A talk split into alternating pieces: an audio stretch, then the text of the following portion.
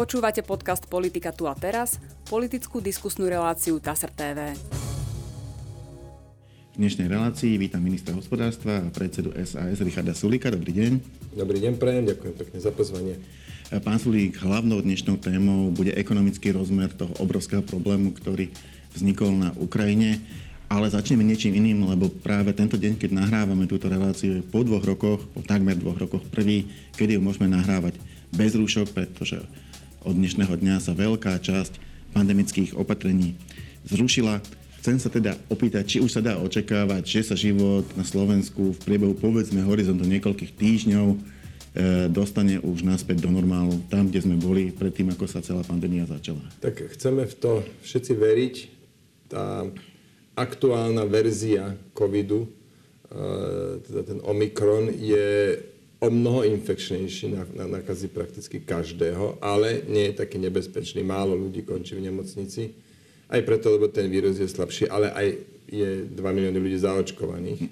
Čiže toto sú také dobré predpoklady na to, aby sme už mohli žiť normálny život. Mňa to veľmi teší, že práve dnešným dňom, 14. marec, že končia tieto opatrenia, že už sa to nebude ďalej naťahovať. Pôvodný plán totiž bol až koncom mesiaca, Áno, ale áno, 28. podarilo sa to s ministrom zdravotníctva uhrať. E, tam si aj my pripisujeme trochu zásluhu na tom, čiže ja som rád, že sme prakticky úplne normálni. Hm. No, Normáli sme, ale niečo to stálo. Tie dva roky e, jednoducho robili sa veľké opatrenia. Vaše ministerstvo množstvo peňazí napríklad vyplatilo za nájmy a za rôzne iné formy pomoci. E, a napriek tomu sme teda v tejto chvíli v situácii, keď asi budeme musieť rekapitulovať, v čom nás tie dva roky poškodili, čo budeme musieť teraz ako keby reparovať. Ako to vnímate no, vy? Aspoň tie najhlavnejšie veci. Bol za taký ten všeobecný ekonomický pokles. E, dokonca v jednom roku sme, sme sa dostali aj do minusu, teda do recesie krátkej.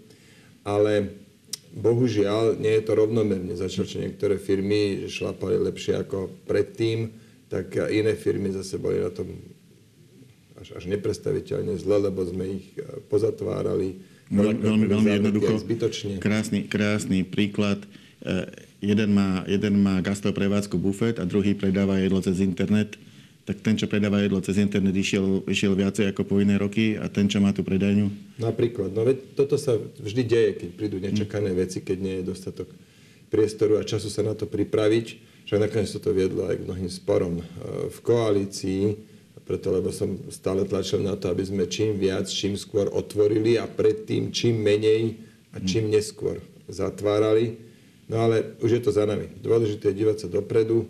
My ešte na ministerstve dokončíme to preplacanie nájmov a už potom dúfam, že budeme fungovať v normálnom živote. Čo sa týka korony, samozrejme, prišiel o mnoho sa... väčší problém, ktorý sa, ktorý sa volá e, Ukrajina a, a Rusko a ich vzájomná vojna, kedy teda Rusko napadlo Ukrajinu. To sú strašidelné veci a ďaleko väčší problém, ako, ako bola korona. No, je, je to žiaľ tak, už vo chvíli, keď sa ľudia začali tešiť, že možno, že teda život sa vráti do normálu, tak sa ten normál vychylil a úplne strašidelným spôsobom práve na Ukrajine. A fakt je ten, že sme si, aspoň teda bežní ľudia, veľmi dlho žili v takom, takom presvedčení, že niečo podobné sa stať nemôže. Bol to, bol to taký svet, kde Európa jednoducho bola od druhej svetovej vojny v miery a neočakávalo sa, že by mohla na jej území vypuknúť takáto vojna. E, ale stálo sa to a zrazu sme v úplne inom svete. Rovno za našimi hranicami lietajú rakety. E, ekonomicky sa všetko zmenilo, sú obrovské sankcie na východ od nás, pričom Slovensko vždycky ťažilo práve z, toho, z tej svojej pozície medzi východom a západom. Cez nás pretekal plyn z Ruska, cez nás pretekala ropa, to znamená, mali sme peniaze z tranzitu a ešte máme. V čom je svet, dnešný svet po tom momente útoku ekonomického hospodárskeho hľadiska iným svetom, ako bol ten predtým? No, mm, ten plyn a ropa tečú naďalej a dokonca viac ako, ako bežne. To je tá dobrá správa. No ale ten svet je iný, bude, bude výrazne horší. Ja si kladiem otázku, že čo bude s Ruskom, keď tento konflikt skončí. Preto, lebo svetové spoločenstvo začne tú Ukrajinu obnovovať, e, budú jej dávať e, veľké pomoci Otázka je, kedy skončí tento konflikt, ako skončí tento konflikt, akou dohodou alebo koho víťazstvom. A potom tá najdôležitejšia otázka je, že čo, čo bude s Ruskom, lebo ono bude ešte dlhé roky izolované svetovým spoločenstvom, keď najmä tým západným, preto lebo Čína, ale napríklad aj India, zdá sa, že to Rusko podporujú. Čiže teoreticky, áno, môže sa ono otočiť úplne opačným smerom. Druhá vec je, že infraštruktúra ropovody, plynovody zatiaľ z Ruska vedú sem. Je to, je to jednoducho veľký problém. Ja by som prečítal vyjadrenie pani prezidentky. E, nasval také ako keby nekomentované a potom sa vás opýtam, že ako ho hodnotíte. E, podľa prezidentky Zuzany Čaputovej sa až 45% slovenskej spotreby plynu kryje dovozom z Ruska. Pričom ale ruská strana robí kroky, ktoré stabilitu dovozu spochybňujú. Už od leta 2021 ruský štátny koncern Gazprom systematicky znižuje objem plynu, ktorý do Európskej únie dodáva. Najvyššie pred ostatnou vykrovacou sezónou Gazprom takmer vôbec nenaplnil kapacity zásobníkov plynu, ktoré si v Európe zazmluvnil a tým zásadne napomohol ku skokovému nárastu cien energií pre európske domácnosti a podniky, uviedla podľa TASR pani prezidentka. Teda ako hodnotíte tento výrok? No jednak e, to číslo 45% zjavne nesedí podľa všetkých nedostupných informácií, podľa všetkých nedostupných informácií je to až 85% plynu a 100% ropy a 100% jadrového paliva. A to, to nie je málo. To je, to je prakticky... My sme najzávislejšia krajina na ruských energiách, energonosičoch.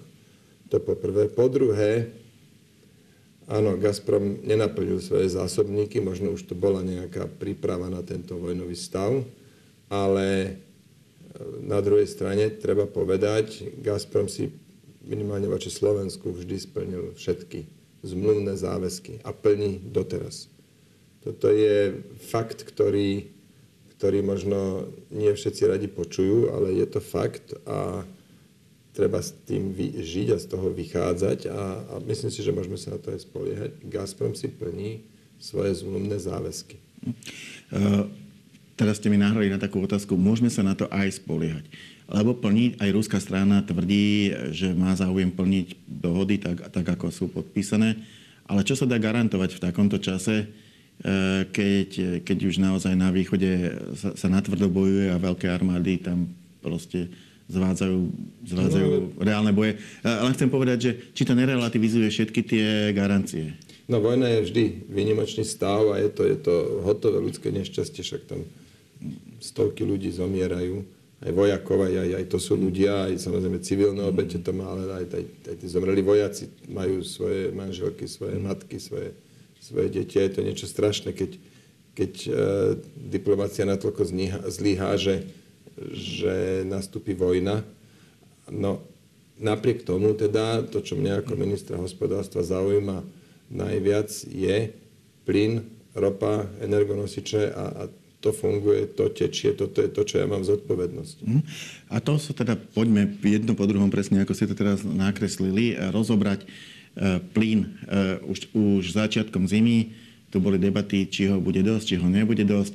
Vy ste povedali, že ak nebude extrémne tvrdá zima, bude ho dosť. Nebola extrémne tvrdá, bolo ho dosť. Bolo ho dosť. Bolo, ho, bolo ho dosť, to je pravda. Ale ale čo teda ďalej? E, aké sú zásoby plynu a vedeli by sme nejako vykryť, vykryť keby zastavili ten kohutík? Najprv teda k tomu, že bolo ho dosť, by som teda chcel povedať, že tu si ministerstvo hospodárstva spravilo svoje úlohy. Ja si pamätám ešte v novembri alebo v októbri dokonca bola mimoriadná schodza, schodza k energiám a Robert Fico tam síce riešil moje maturitné vysvedčenie, ale ale predsa len bola vtedy aj taká masívna kritika, že ministerstvo hospodárstva sa nestará a zásobníkov je málo a robila sa doslova panika. No ale výsledok je taký, že plynu bolo dosť a aj s nejakou rezervou. Tá zima mohla kľudne byť aj tvečia a dnes už viem povedať, že bolo by ho aj tak bývalo dosť. My sme nechali robiť 4 stres testy, vybavili sme extra dodávku skvapalneného plynu, ktorá prišla síce až teraz, ale už ide rovno do zásobníkov, to už bude plyn, ktorý... A je to plnohodnotná náhrada? No, no to je tak, že je to jedna taká loď, je, 1,5, približne 1,50 na slovenskej spotreby. Čiže, Raz týždenne, keby priplávala? Áno, tak je to vykryté. Uh-huh. To znamená, že na Slovensku sa spotrebuje odhadom plus minus 5 miliard kubických metrov plynu. Takže keď to vydelíte tými 50 loďmi, tak to máte 100 miliónov kubických metrov plynu sa zmestí do takej lodi. Samozrejme v sklapadenej forme, tam je ten pomer 1 ku 600. Čiže, čiže, čiže že 600 že... kubíkov plynu máte 1 liter plynu. Je to asi o dosť drahšie, než keď nám príde cez, cez plynovod? Nie, nie je nie? to o dosť drahšie. Ten plyn samotný bol kúpený za takú istú cenu, ako kúpeme rusky, lebo to sa už nezurčuje cez burzu. A tá doprava, tie, ako tá doprava síce niečo stála, ale stojí aj samozrejme preprava tou rúrou. To ide z nejakých, neviem, dve alebo koľko tisíc kilometrov vzdialená je tá, teda dlhá je tá rúra, aj viac, asi 3000. No, čiže možno to je o niečo drahšie, lenže v čase, keď vám hrozí, že nebudete mať plyn vôbec, mm. tak nehľadíte na to, či to je 3% drahšie alebo lacnejšie, ste radi, že máte ten plyn. A budú chodiť aj ďalšie lode, alebo toto bola iba toto taká pilotná? teraz vyskúš, áno, toto bola pilotná, ešte to nie je úplne ukončené celé, ale už, už e, finišujeme a budeme nejako, nejaké množstvo plynu kupovať aj z iných zdrojov, ale naďalej to nemení nič na fakte, že plyn, ktorý prichádza z Ruska, poprvé tečie teda, prichádza a po druhé je to ceno najvýhodnejšie a je to aj najpraktickejšie, najefektívnejšie, lebo ten plynovod je natiahnutý, je to plynovod družba, je natiahnutý, má, má svoje uzle, má svoje kompresné stanice, má svojich veľkých odberateľov, ktorí sú na ne priamo alebo nepriamo napojení, ako je Duslo, Slovnaft, US Steel, Malženice a tak ďalej. Čiže už je nejaká infraštruktúra vytvorená a funkčná a pokiaľ teda ruská strana plní svoje zmluvné záväzky a teda plní ich, tak uh, hľadajme síce záložné zdroje, ale postupujeme s rozvahou, teraz nejak, keď by sme teraz chceli nejaké veľké zmeny robiť. Môžeme sa nad nimi zamyslieť, môžeme si nastaviť plán, ako do niekoľkých rokov nebudeme na ruskom plyne alebo rope závislí, ale robiť teraz nejaké zbrklé pohyby nepovažujem za správne. No to sú vlastne dve, e, dve rôzne otázky. Jedna je, ak sa bavíme o diverzifikácii. Diverzifikácia môže znamenať vytvoriť si možnosť. E, možnosť nakupovať plyn z iných zdrojov a vedieť ho vykryť v optimálnom prípade na 100%, ak by bolo treba. A druhá možnosť je jednoducho e, Rusov vypnúť a kupovať od inakiaľ. Tá je asi e, o mnoho komplikovanejšia a určite, určite to, ja hovorím určite vy povedzte, či určite alebo nie, v tejto chvíli nerealizovateľná v horizonte nejakom krátkom čase. No, v tomto momente, kebyže odstavíme ruský plyn, tak e, to by bola pre slovenskú ekonomiku čistá katastrofa. Čistá katastrofa. A treba si aj pozrieť tých najväčších spotrebiteľov, ktorí sú, ja neviem, Slovnav potrebuje 1 milión kubických metrov denne, deň čo deň. E, Duslosala ešte viac, Malženice ešte viac. US Steel potrebuje možno, že pol milióna kubických metrov denne, ale to máte aj množstvo ďalších fabrik. Teraz my to vypneme, tak ešte, ešte by sme nejakú dobu vedeli ťahať zo zásob, ale to už nie je veľa, k tomu hneď dojdem. A potom sa ten plyn minie a potom tie, tie fabriky začnú odstavovať. A teraz čo budeme mať z mesiaca na mesiac milión nezamestnaných? Pôjdu, pôjde milión ľudí na Kurzarbeit? To je nemysliteľné. No sú, tam, sú tam, lebo mám tu vyjadrenie pána premiéra Hegera, on sa na to pozerá aj logicky ako premiér z politického hľadiska a hovorí, že najväčšie náklady sú na vojnu. Keď kupujeme od Rusov e, tieto energie, tak im zároveň platíme a keď im za ne platíme, tak majú e, financie, s ktorými môžu si už preplácať čokoľvek, aj vojnové náklady.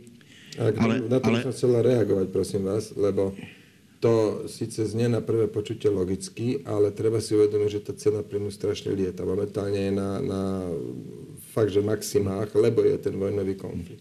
Keby teraz Európa sa odstrihla od plynu, že zo dňa na deň, tak tá cena plynu ešte viac vyletí v Európe určite, ale ovplyvní aj svetovú cenu plynu. Kľudne čiže, čiže oni, keď stať, budú predávať niekde inde, budú predávať za vyššie ceny. Za vyššie ceny, to sa kľudne, tam ten, ten dopad nebude úplný, to nebude jednak jedné, ale určite tam ten dopad bude. A potom Putinovi stačí vlastne predať do Číny, do Indie len ten plyn, ktorý tam predáva už dnes a ja teraz neviem na, na základe akých zmluv to ide a kde ešte Mhm. predáva, ale aj oni vedia skvapalňovať plyn a aj oni si budujú ďalšie, ďalšie plynovody. Tak Sibír 1 je postavený, ktorý vedie do Číny, stavajú Sibír 2, tak urýchli to. Nakoniec, aby tá Európa neostala na holičkách, že nebudeme mať my plyn, ale on tie peniaze mať bude. Lebo jednak ešte drahší bude po prvé a po druhé tie množstva, čo dodáva nám, bude dodávať inde. A ako by ste teda vy navrhli stratégiu, eh, alebo takto, prejdeme si najprv všetky tie, tie energie a potom sa vráťme k tomu, že, že čo by sme mali robiť, aby to bolo pragmatické, rozumné a zároveň aby sme boli v súlade so zvyškom Ak Európy. môžem a NATO. navrhnúť, prejdeme si to prosím vás teraz, lebo nakoniec to bude pri tých ostatných energiách Dobre, podobné. dobre, takže Navrhujem to, že áno, máme stratégiu a to je tá diverzifikácia. Poďme teda sa zamýšľať nad inými dodávateľmi, ale to nemá znamenať, že teraz že, že všetko zmeniť a tu na to úplne zastaviť a ísť kupovať ja neviem, napríklad z Ameriky, lebo to len prechádzate z jednej závislosti do druhej. Rozumné je mať viacero zdrojov. To je presne ako ste povedali, tá diverzifikácia. Čiže máme ten ruský zdroj, ale vybudujeme si aj zdroje z Ameriky. Na tom robíme, na tom robíme. Tá prvá loď uh, už došla a teda ten plyn z lode už, už sa prečerpáva a vy- vytvoríme si aj zmluvnú základňu, aby mohli chodiť aj ďalšie lode, aby sme mali nejaký priestor tým, tým rozumne manipulovať a hľadajme aj plyn z iných zdrojov. To isté sa týka aj ropy, aj, aj jadrového paliva. Čiže diverzifikujme. Áno, dajme si plán.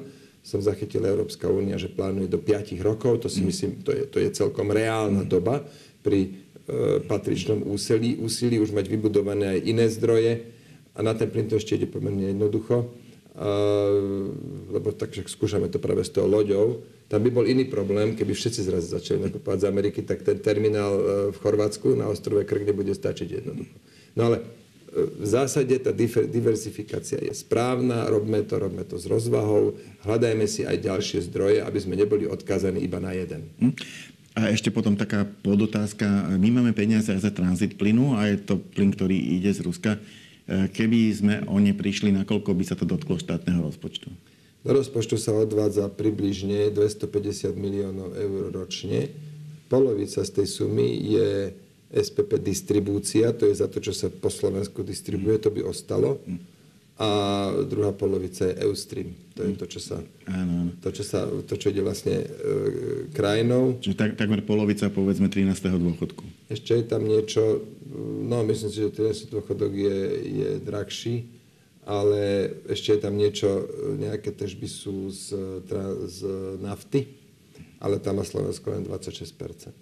Zase pri Transpetrole tam má Slovensko 100% na tej firme na, na ropovode. Ropovod patrí štátu na 100%, zatiaľ čo plynovod iba na 51%.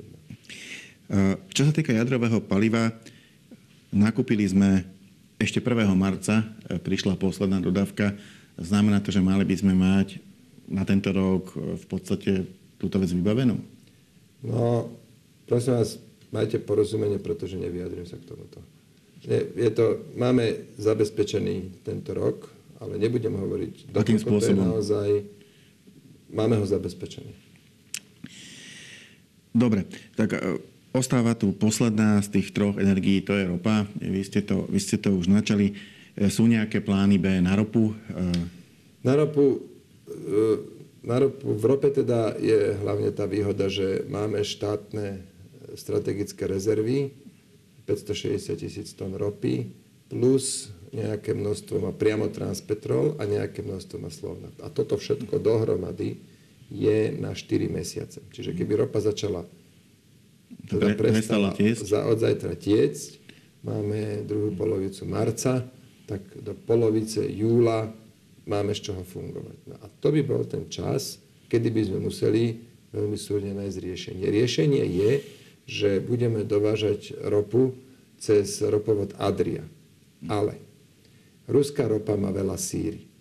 A na to je aj postavená rafinéria v Slovnafte, aby vedela spracovať túto tzv. ťažkú ropu.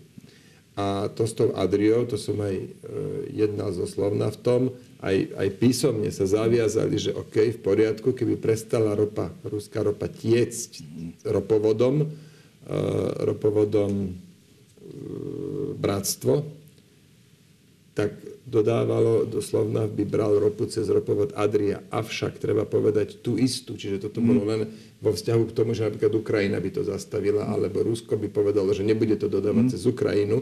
My sme vedeli e, tankermi brať ropu z Ruska, alebo cez e, South Stream a Turkish Stream a e, Neviem presne, ako sa tie musím priznať, neviem presne, ako sa tie ropovody volajú, ale každopádne vedeli by sme nejakým spôsobom tú ropu brať a cez ropovod Adria... Ale stále Rusku. Ale stále Rusku, áno. Len keby teraz sme to úplne zastavili, tak už potom je jedno, či to príde ropovodom alebo loďou, ale už to nie je Ruska a keď to je nejaká iná, tak to má výrazne menej síry. A na to sa musí ten Slovnaft prispôsobiť a to sú možno dva roky investícií v najlepšom prípade a stovky miliónov. Teraz taká otázka, ktorá asi najviac bude zaujímať divákov. Čo očakávate, že sa bude diať v tomto roku s cenami tých energií? Už vieme, že rastú. Ako ich celá táto situácia ovplyvní? No, to práve, že nevie nikto, čo sa bude s cenami diať. Samozrejme, vojna je, a najmä medzi krajinami, kde jedna ropu a plyn dodáva a druhá je to tranzitno, tak to je niečo, toto je, to je extrémne silný, to má extrémne silný dopad na tú cenu a tá aj teda patrične vyletela. No a teraz už, jak ten konflikt prebieha, tak tá situácia už, už, nie je, už, už to nie je tak, že každý deň vám začne vojna na novo. Tá vojna tu už je a tomu zodpoveda cena, ktorú tu máme. Pokiaľ teda nedojde nič významné, typu, že napríklad my nezastavíme tú ropu, alebo Rusi nezastavia ropu aj plyn, tak e, tá cena nemá dôvod sa nejak veľmi meniť. Možno sa ustáli na nejakej o niečo nižšej, nižšej hladine. Ale ak by sa niečo také stalo, tak ona bude letieť ďalej hore. Najmä tu v Európe. Hej. To ne, neznamená, že keď my v Európe máme drahú ropu, že je drahá všade na svete úplne rovnako. A sú nejaké, lebo, lebo samozrejme možnosti štátu sú stále menšie z oči voči rastúcej cene. Uh, Dá sa niečo robiť, aby sa to obmedzilo? Mm, nie, to sú, to sú skladka trhové ceny. Aj ropa, aj plyn sa obchodujú na burze. A, a Keby sa DPH cenu, znižilo napríklad? Áno, no tak firmám to nepomôže, lebo DPH si odrátajú. Mm. A áno, pre domácnosti, ja by som si vedel predstaviť zníženie DPH najmä na plyn a možno budeme o tom aj rokovať na koaličnej rade ale teraz je dôležité hlavne tú samotnú cenu, ten, ten samotný plyn, komoditu mať, mať nakúpenú, mať zazmluvnenú, na tom robíme. Hm? Tento rok je totiž celkom v poriadku, máme regulované ceny pre domácnosti, aj v elektrine. My máme dobrú cenu elektriny pre domácnosti. 2 milióny domácností dnes nakupuje e, elektrickú energiu za 14 centov 1 kWh. To je tretina oproti e, Nemecku polovica oproti Čechám. My máme, my máme veľmi dobrú cenu elektrickej energie pre domácnosti. A toto budeme mať aj budúci rok, aj 24. rok. Toto napríklad treba oceniť, keď sa pýtate, čo treba robiť. No my nedokážeme možno zasiahnuť vo všetkých komoditách, ale v tejto jednej, v tej elektrine sme dokázali, že napriek inflácii sa tá cena nezmení.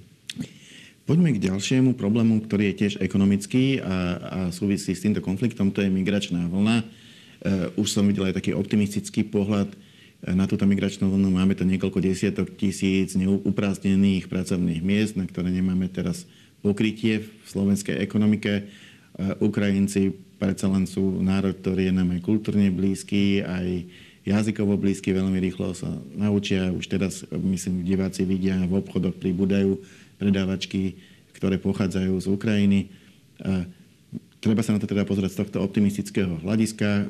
Teda prejde migračná vlna, získame pracovné sily, alebo naopak z toho druhého hľadiska budeme tu mať kopec ľudí, e, napríklad detí, o ktoré sa bude treba postarať, štát bude musieť pomáhať, ľudia a už aj pomáha, ľudia pomáhajú, bude migrácia skorej príťažou? No, tie, tie deti, tie maličké detičky, ktoré teda po tých strastiplných e, cestách nakoniec dorazia na Slovensko, to je asi najvyššia hodnota, ktorú krajina získa. Samozrejme, my sa musíme tu o ne postarať, musíme ich vzdelať, no ale keď z toho budú v priemere možno, že o 10 rokov dospelí ľudia, tak to reálne je prínosom pre krajinu. Čo sa týka pracovnej sily, tak pokiaľ príde matka s tromi malými deťmi, no tak tá môže, môže pracovať, ale len obmedzenie. Nechodia tí manželia, tí muži, lebo tí, tí musia tam ostať? Áno. Tak uvidíme teraz, čo sa bude zdiať po vojne. Keď e, sa väčšina tých matiek s deťmi vráti za svojimi manželmi, tak potom sme veľa nezískali, sme im iba pomohli, čo je tiež v poriadku, to sa patrí. A, a je, je, je to aj správne, lebo aj takto niekto v budúcnosti nám by možno pomohol. A keď ale tí manželia prídu a teraz budú tu žiť ucelené rodiny a, a budú sa živiť svojou vlastnou prácou, tak to je, to je ten skutočný prínos pre krajinu. No ale zamestnávateľia uvádzajú, že im chýba 80 tisíc pracovných miest, tak to až tak rýchlo nezaplnia týmto spôsobom. Nikto nevie, kedy skončí konflikt. Nikto nevie, koľko ľudí ešte utečie. Ale momentálne napríklad na hranici sa odbavuje priebežne. Ten, ten nával, ktorý tam bol prvé dni, už opadol.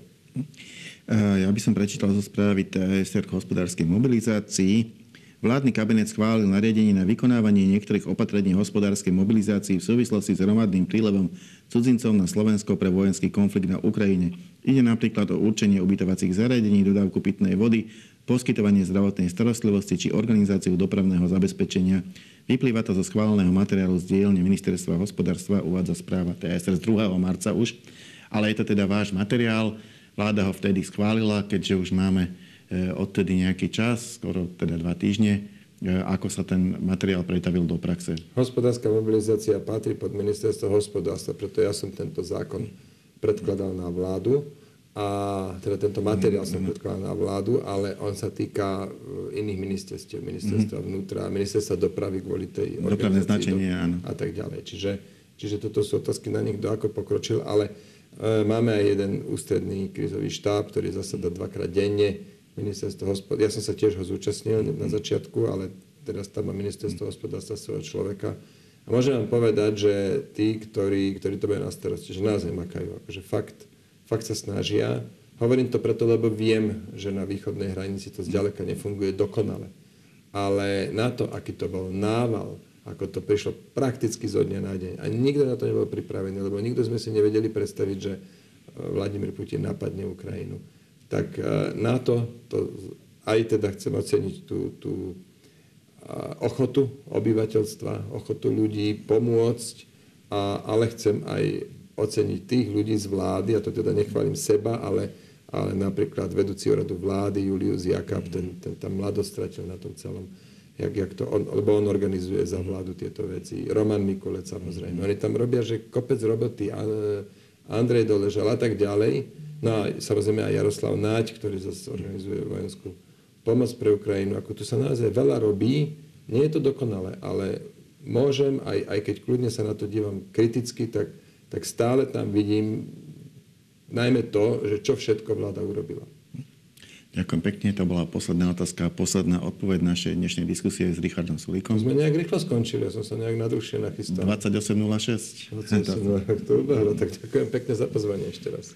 A my sa v našej relácii opäť stretneme na budúci týždeň. Dovidenia.